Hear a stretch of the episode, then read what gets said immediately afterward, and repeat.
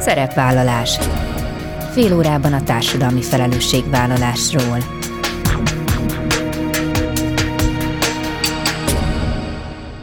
Jó napot kívánok! Bíró Bori köszönti Önöket! Adásainkban hétről hétre példákat hozunk arra, hogy egy-egy cég vagy intézmény, netán magánszemély, milyen formában, milyen eszközökkel járul hozzá anyagi gondok, társadalmi problémák orvoslásához, az életminőség javításához, a fenntartható fejlődéshez. Így módon is kifejezve, hogy felelősséget érez azért a környezetért, amelyben él és dolgozik.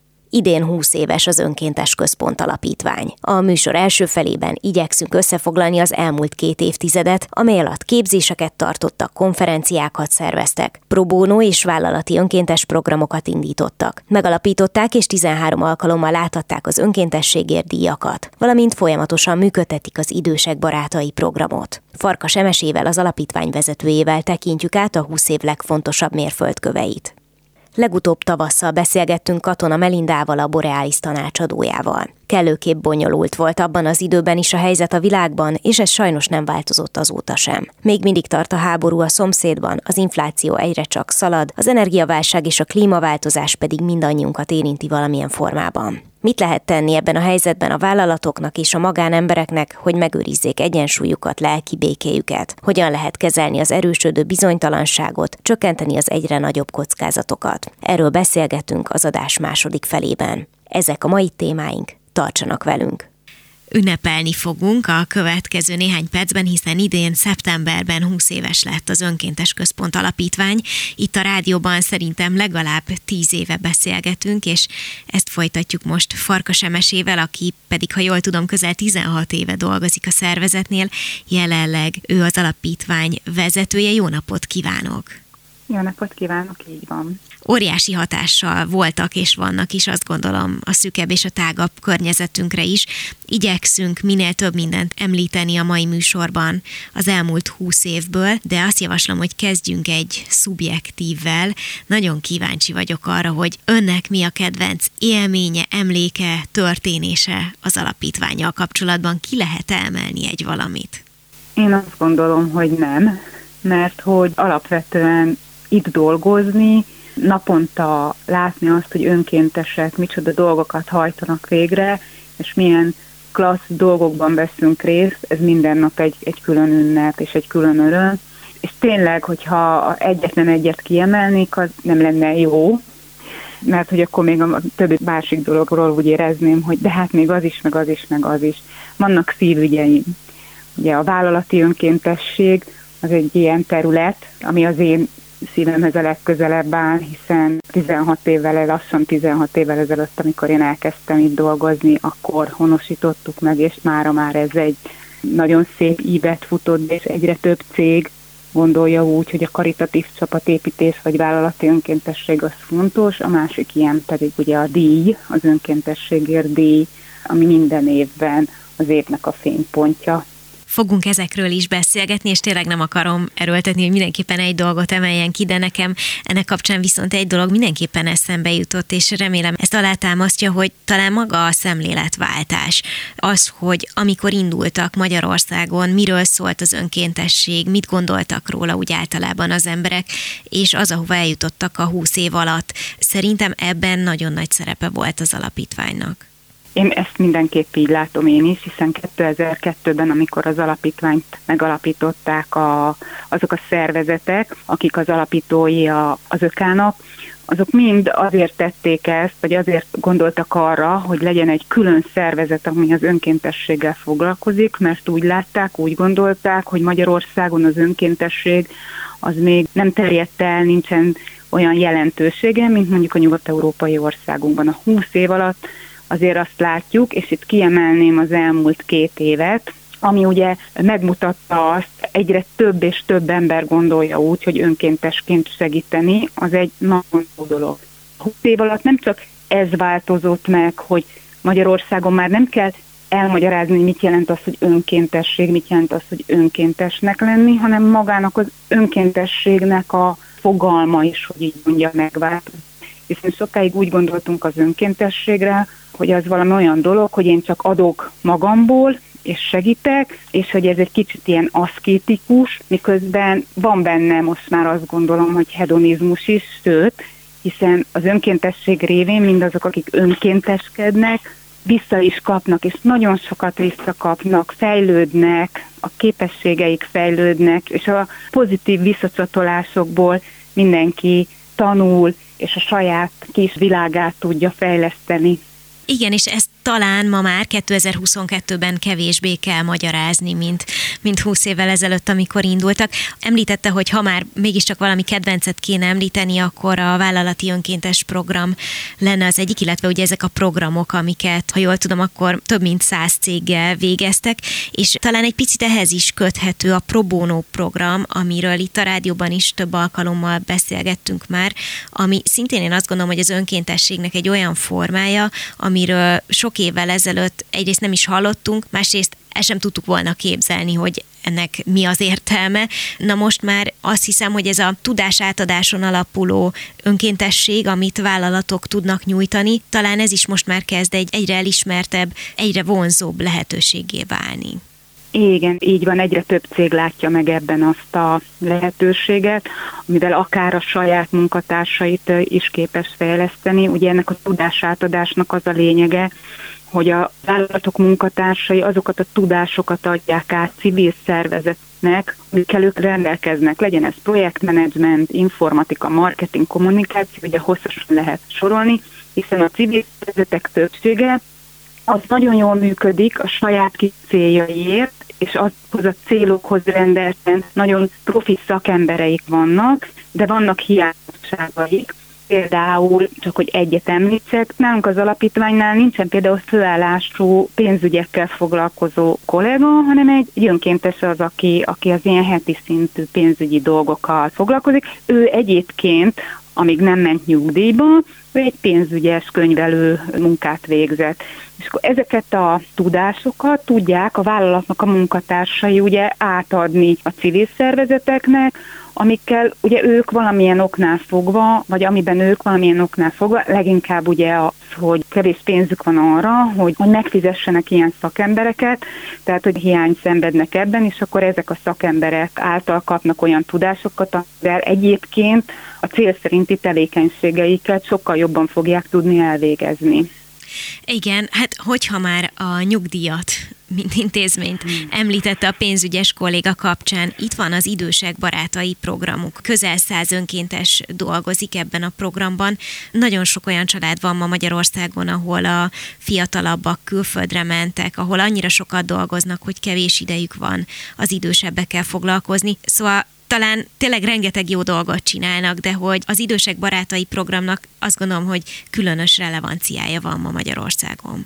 Így van, ugye egy idősödő társadalomban élünk, ami nem csak Magyarországra, hanem ugye Európára abszolút jellemző, és hosszú évek óta gondolkoztunk már azon, hogy hogyan is tudnánk mi, hát ezen változtatni nem tudunk, de segíteni, és akkor találkoztunk egy olyan francia szervezettel, akik Franciaországban tulajdonképpen ugyanazt csinálják, amit most már mi is csinálunk itthon. Önkéntesek látogatnak idős embereket, akik egyébként magányosan élnek, nincsenek barátjaik, külföldön van a családjuk, vagy nem tud a családjuk velük foglalkozni, és igazából ezt a barát, család szerepet veszi át az, önkéntes. Ezt azért hangsúlyoznám ki, mert hogy nem a szociális ellátást veszik át az önkéntesek, nem a, a gyógyszerelését az idős embernek, nem az ápolását, hanem egész egyszerűen a, a mentális jólétét próbáljuk meg megoldani az önkéntesek által, azzal, hogy egy-egy idős embert látogatnak, közösen lemennek sétálni, vagy sakkoznak, társasjátékoznak, könyvet olvasnak, vagy egész egyszerűen csak megbeszélik az ügyes, bajos dolgokat, amik az életben adódnak, és emellett a programban azért szervezünk olyan tevékenységeket, amikor ezek az idős emberek és önkéntesek egymással találkozhatnak, kirándulni visszük őket. Most készülünk például egy jótékony cél koncertre októberben, Válunk az időseinknek az önkéntesekkel társaságot teremteni, hogy ne legyenek magányosak. Még két dolgot szeretnék említeni, amelyeknek aktualitása is van. Az egyik az önkéntességért díj, amelyet már 13 alkalommal hirdettek ki, és most, amikor beszélgetünk, tudom, hogy megjelent az újabb kiírás, úgyhogy erről is ejtsünk egy pár mondatot, illetve hát az évek alatt nagyon sok konferenciát szerveztek, számos képzést indítottak, és itt is van egy szeptember 20 26-áig nyitott képzésük, ez az önkéntes menedzsment haladóknak, amire talán még érdemes felhívni a figyelmet. Úgyhogy akkor először talán a díjról, és akkor utána a képzésről egy-egy mondatot. Igen, minden évben kiosztjuk 14. alkalommal az azoknak a szervezeteknek, közösségi kezdeményezéseknek, illetve magánembernek, akiket arra a zsűri a legalkalmasabbnak talál a beérkezett pályázatok alapján. Az idén lesz egy kis csavar benne, hogy úgy mondjam, eddig minden évben közösségi kezdeményezés díj az egy szavazásos formában valósult meg, tehát bárki szavazhatott a beérkező és az űri által elbírált és a szavazásra jónak ítélt pályázatokra. Az idén viszont olyan pályázatokat várunk, olyan közösségi kezdeményezések pályázatait, akik az ukrajnai háborúra reagálva a menekültekkel kezdtek el foglalkozni, hiszen láttuk, hogy rengeteg ilyen kis csapat alakult, akik összeálltak, kis közösségek azért, hogy segítsenek a menekülteknek, úgyhogy a közösségi kezdeményezésre az idén törjük, várjuk a jelentkezéseket, és a zűri, illetve a szakmai zűri fogja elbírálni majd azt, hogy ki az, vagy kik azok, és akkor ez is egy újdonság, akik az idén a köz, az év közösségi kezdeményezése díját megkapják. És bizony, hirdetünk egy haladó képzést is, önkéntes menedzsment képzést, azoknak a szakembereknek, akik önkéntes koordinációval foglalkoznak már, vagy egy intézménynél, vagy egy civil szervezetnél, és szeretnének ebben a tevékenységükben tovább fejlődni, és több új információt megtudni, hogyan lehet jól koordinálni az önkénteseket, és várjuk őket szeretettel még 26-áig. Köszönöm szépen, azt tudom, hogy minden aktuális információ és hír megtalálható az ök a honlapján, és ha bár elég elcsépelt ez, hogy még legalább 20 évet kívánok önöknek, de szerintem elég jól hangzik, úgyhogy ehhez a kerek évfordulóhoz egyrészt gratulálok, másrészt pedig tényleg kívánok további sikereket az alapítványnak. Farkas Emesével, az Önkéntes Központ alapítvány vezetőjével beszélgettünk. Köszönöm szépen! Mi is nagyon köszönjük a jó kívánságokat!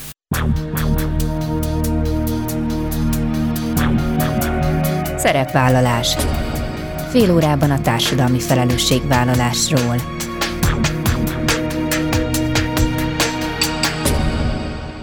Vendégem Katona Melinda, a Borealis ügyvezetője. Jó napot kívánok! Jó napot kívánok, szeretettel köszöntöm a hallgatókat.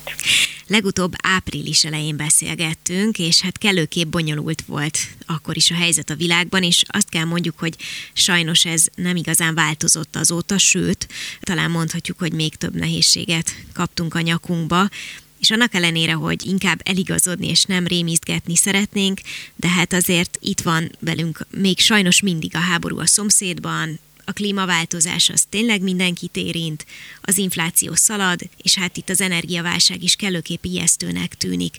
Mindezek ellenére mondom még egyszer, hogy szeretnénk megpróbálni tanácsokat, ötleteket adni, és elsősorban a munkahelyek oldaláról a különböző szervezetek az ön egyik szakterülete, Úgyhogy talán induljunk onnan, hogy alapvetően egy munkahelynek hol van a szerepe, vagy a felelőssége abban, hogy egy munkavállaló miként vészeli át a nehezebb időszakokat. Köszönöm szépen a lehetőséget. Hát igen, amikor egy ilyen helyzetben vagyunk, akkor egyik szemünk sír, és a másikban lehet, hogy nevetést is tudunk csempészni, mert minden egyes válság azért, ha bár nehéz helyzeteket teremt, tekinthetünk rá lehetőségként is.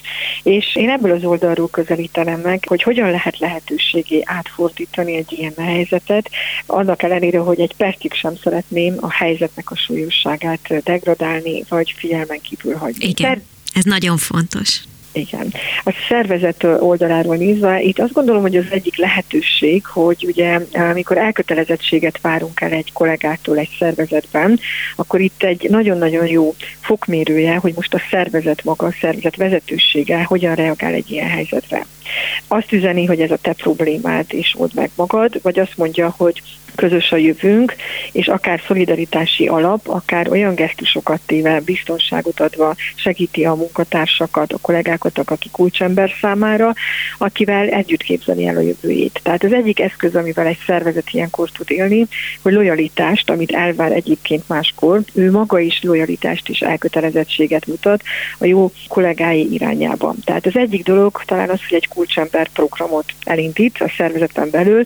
Kulcsember program az, akik azok a kritikus, nagyon jó tehetségű, nagyon-nagyon jó teljesítményű, motivált, elkötelezett dolgozóimat biztosan szeretném megtartani, és gesztusokat teszek feléjük, hogy a nehéz helyzetekben fizikai és mentális szinten is támogatni tudjam őket. A másik nagyon fontos dolog, amit ugye tehetek lehetőségként, hogy maga mire fókuszálok szervezeti szinten. Arra, hogy hagyom a drámát, a nehéz helyzeteket teljes mértékben bejönni a szervezetben, vagy pedig befele figyelek. A befele figyelek alatt azt értem, hogy megerősítem a saját jövőképemet, megnézem azt, hogy mire van ráhatásom, mint szervezet, és amire viszont ráhatásom van, azokat a szükséges lépéseket, kockázat elemzéseket azt megteszem, és ezt kommunikálom a szervezet fele. Viszont azt, amire nincs ráhatásom, azt igyekszem házon kívül hagyni, a szervezet kapuin kívül, mert hiába hozom be a mindennapok történésében, azzal nem, hogy segíteni nem tudom, hanem inkább csak még nagyobb bizonytalanságot, félelmet kreálok fókuszálok talán a belső működésemre, mindarra, amire ráhatásom van, amit meg tudok tenni a mindennapokban. Ez két olyan nagyon fontos dolog, amit hajlamosak vagyunk elfelejteni. Az, hogy beszélünk rengeteget a problémákról, és arról, ami körülvesz, az önmagába megoldás fékusz nélkül inkább csak bizonytalanságot kelt. Tehát nézzük meg, hogy fizikai szinten kik a legérintettebb ezekben a helyzetekben, hogyan tudom stabilizálni a költségvetésemet, milyen lépéseket tudok tenni annak érdekében, érdekében, hogy tartalékoljak ott, és amiben még lehet. Hogyan tudok kommunikációs olyan csatornákat kialakítani, amivel eszközöket, módszereket adok a kollégáimnak arra, akár hogy pénzügyi tudatosságban, érzelmi biztonságban, rezilienciában, amivel módszereket, eszközöket tudok segíteni arra, hogy saját életükben is tovább tudják gondolni és át tudják vinni. Ezekkel az eszközökkel nagy mértékben tudom csökkenteni a stresszt, és tudatosabban tudom kezelni a kialakult válsághelyzetet, és bizalmat tudok építeni a szervezetben, mert ilyenkor, hogyha a vezető részéről azt látja a szervezet többi dolgozója és kollégája, hogy van egy terv, van egy elképzelés, nem félünk erről beszélni, nem csak a problémákról beszélünk, hanem van egy megoldás központú kommunikációnk is, aktívan teszünk is érte, ezáltal lehetőséget tudunk kovácsolni a nehéz helyzetek ellenére is.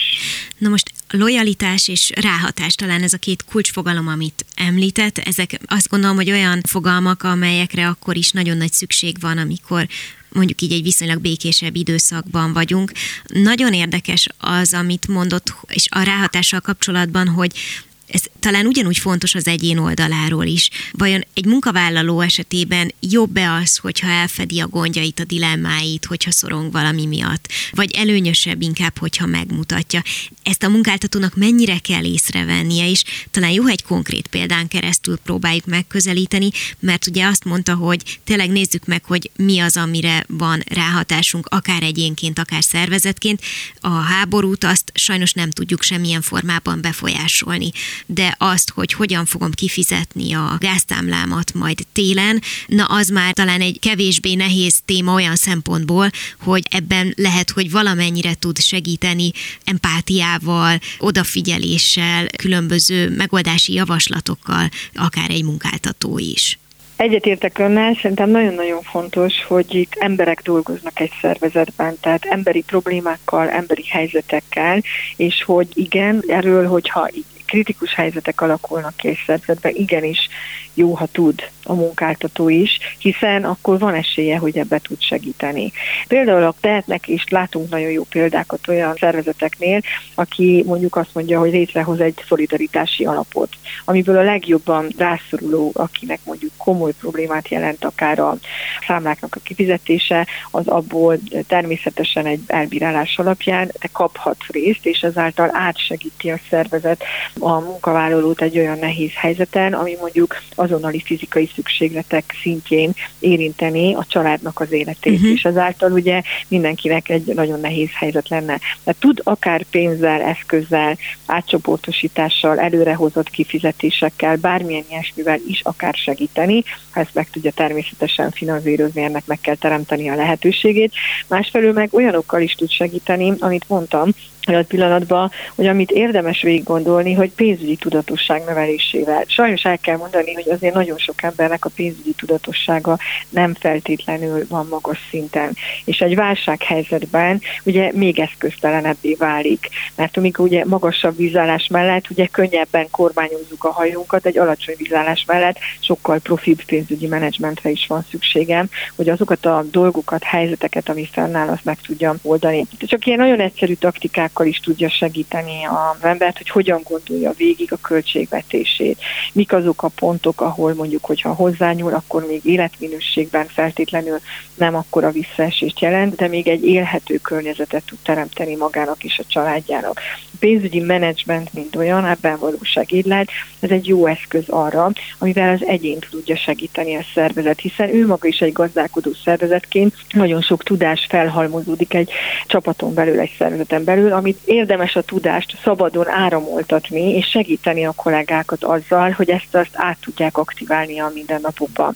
Tehát például megnézni azt, hogy mi a gázfogyasztása, hogyan tudja azokat minimalizálni, optimalizálni a költségeit, honnan tud esetleg átcsoportosítani, ha vannak tartalékai, honnan tud apró pénzeket akár már most előre tartalékolni, hogy amikor a legnagyobb télben akkor jön, akkor adnak legyen egy forrása, mert ugye ezek is olyan készletgazdálkodás, vagy stb. stb., hogyan tud esetleg olyan előrelátható költségeket most előrehozni, amit majd később még drágábbba fog kerülni. Tehát, hogy hasonló ilyen jellegű gondolatokkal, tudással tudja segíteni az egyént is. És azt gondolom, hogy ebben van is felelőssége. Pont azért, mert van egy nagyon-nagyon komoly tudásbázis felhalmozva.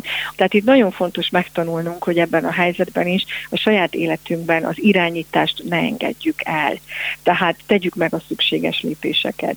Én magam is mondhatnám, hogy saját példámon tudom keresztül élni. Én úgy kezdtem az életemet, hogy hat hátizsákkal indultunk neki a világnak a férjemmel, és alig volt pénzünk. De gyakorlatilag az első mondásunk mindig az volt, hogy bármennyi pénzünk volt és keresetünk, ha az 1000 forint volt, az első 10%-át félretettük akkor is, hogyha a hétvégére igazából már alig maradt pénzünk az alapvető szükségleteinkre. Tehát ezt a fajta gondolkodást, ezt a fajta tudatosságot most is meg tudom tenni, és 10%-ot félretenni az általában még nem okoz akkora szükségleti problémát, amit ne tudnék áthidálni. Amikor már 30-40-50 százalékot kellene félretennem a jövedelemből bármilyen szükségleteimnek a fedezésére, az már ugye komolyabb kitételt jelent. Most azért egész konkrét javaslatokat, ötleteket adott, de talán még a beszélgetés elején utalt rá, hogy egy szervezetben a lelki egyensúly megtalálása is ugyanúgy ott lapul, tehát hogy abban is tud segíteni egy munkahely a munkavállalónak, hogy valamilyen formában a lelki békéjét balanszírozza, hogy egy olyan, olyan nehéz helyzetben, amikor nagyon-nagyon sokféle probléma tornyosul, és tényleg legyen ez akár társadalmi szintű, akár egyéni szintű probléma, de hogy, hogy megpróbáljon abban segíteni, hogy amennyire csak lehet arra az időre, amíg ő bemegy a munkahelyére, addig ezeket valamennyire feledni tudja, vagy ha nem is feledni, de, de legalább együtt tudjon ezzel komfortosan mozogni, élni, dolgozni. Talán még erről egy pár mondatot érdemes említenünk. Egyetértek önnel, hogy ugye a fizikai szükséglet mellett ugye nagyon fontos az, hogy mentálisan hogyan állunk a dolgokhoz. És azt mondanám, hogy majdnem, hogy még az fontosabb is, mint a másik fele. Mert ugyanazt a problémát megélhetjük könnyebben és nehezebben.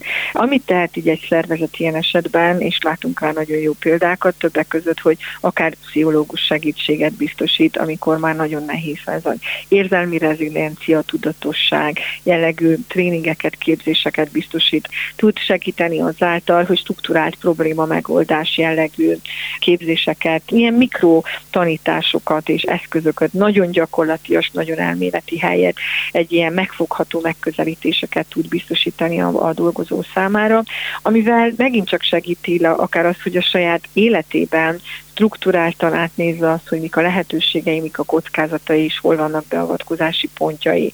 Tehát ezekkel az eszközökkel is nagyon sokat tud segíteni egyéni szinten, hogy azt a tudást, azt biztosítja, áramoltatja, hogy a nehéz helyzeteket, válságokat hogyan élje meg a magánszemély a mindennapjaiban.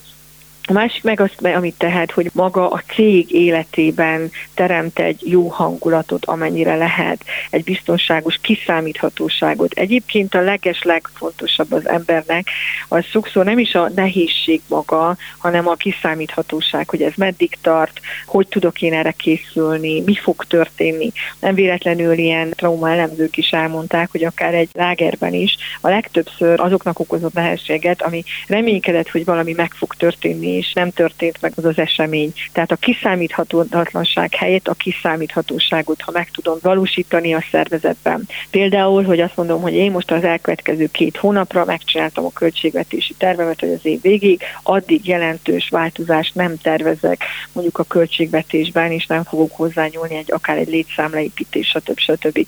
Tehát azáltal, hogy mondjuk adok ilyen idő folyamatokat, előrelátható, kiszámítható blokkokat, azáltal biztonságot teremtek a dolgozóim részére is. Ez is egy nagyon fontos, hogy hogyan kommunikálunk a szervezetben. Rövid távon is tudjuk, hogy nem tudunk három-négy évre megmondani biztos jövőt feltétlenül, de legalább lépésről lépésre az elkövetkező etapokra teremtsen meg ezt a biztonságérzetet és a nyugalmat a szervezetben. Hát remélem, hogy minél több szervezeti vezető hallgatott minket az elmúlt percekben. Ugye legutóbb valamikor április elején beszélgettünk, bízom benne, hogyha legközelebb nagyságrendileg fél év múlva lesz lehetőségünk ismét interjút készíteni önnel, akkor talán kevésbé a problémák lesznek a fókuszban. Minden esetre köszönöm szépen a tanácsokat és a javaslatokat. Katona Melindával, a Borealis ügyvezetőjével beszélgettem. Én köszönöm a beszélgetést, csak és egy, egy utolsó zárgondolatot azért hadd hozzak, hogy a felhők fölött mindig süt a nap. A lehetőség ott van benne a válságban is, és azt, hogy egy ilyen helyzetben mit, hogyan is mit tanulunk, és mit reagálunk egyénként és szervezetként, ez egy nagyon nagy tanítás, amit útravalórak adunk a családunknak, gyerekeinknek, mert erre fognak emlékezni, hogy hogyan kezeltük ezt a szituációt. Félelem helyett bátor, aktív, ráhatással történő cselekvéssel, és ezáltal egy megerősödött, tudatosabb működést tudunk kialakítani az életünkben. Kívánom, hogy minél többünknek ez sikerüljön. Minden jót kívánok! Köszönöm szépen, Katona Melindát hallották. Köszönöm, hogy velem tartottak, ennyi fért a mai műsorba, legközelebb jövő héten szombaton 13 órakor jelentkezem. Ha még nem tették, kövessenek minket közösségi oldalainkon, a Facebookon, az Instagramon és a YouTube-on. Ha bármiről lemaradtak volna, az adást a Klubrádió weboldalán is vissza tudják keresni és tudják, zajlik túlélési gyakorlatunk, ha tehetik, támogassák lehetőségeik szerint a rádió munkáját. Köszönjük szépen! További kellemes rádiózást kívánok! Bíró Borit hallották.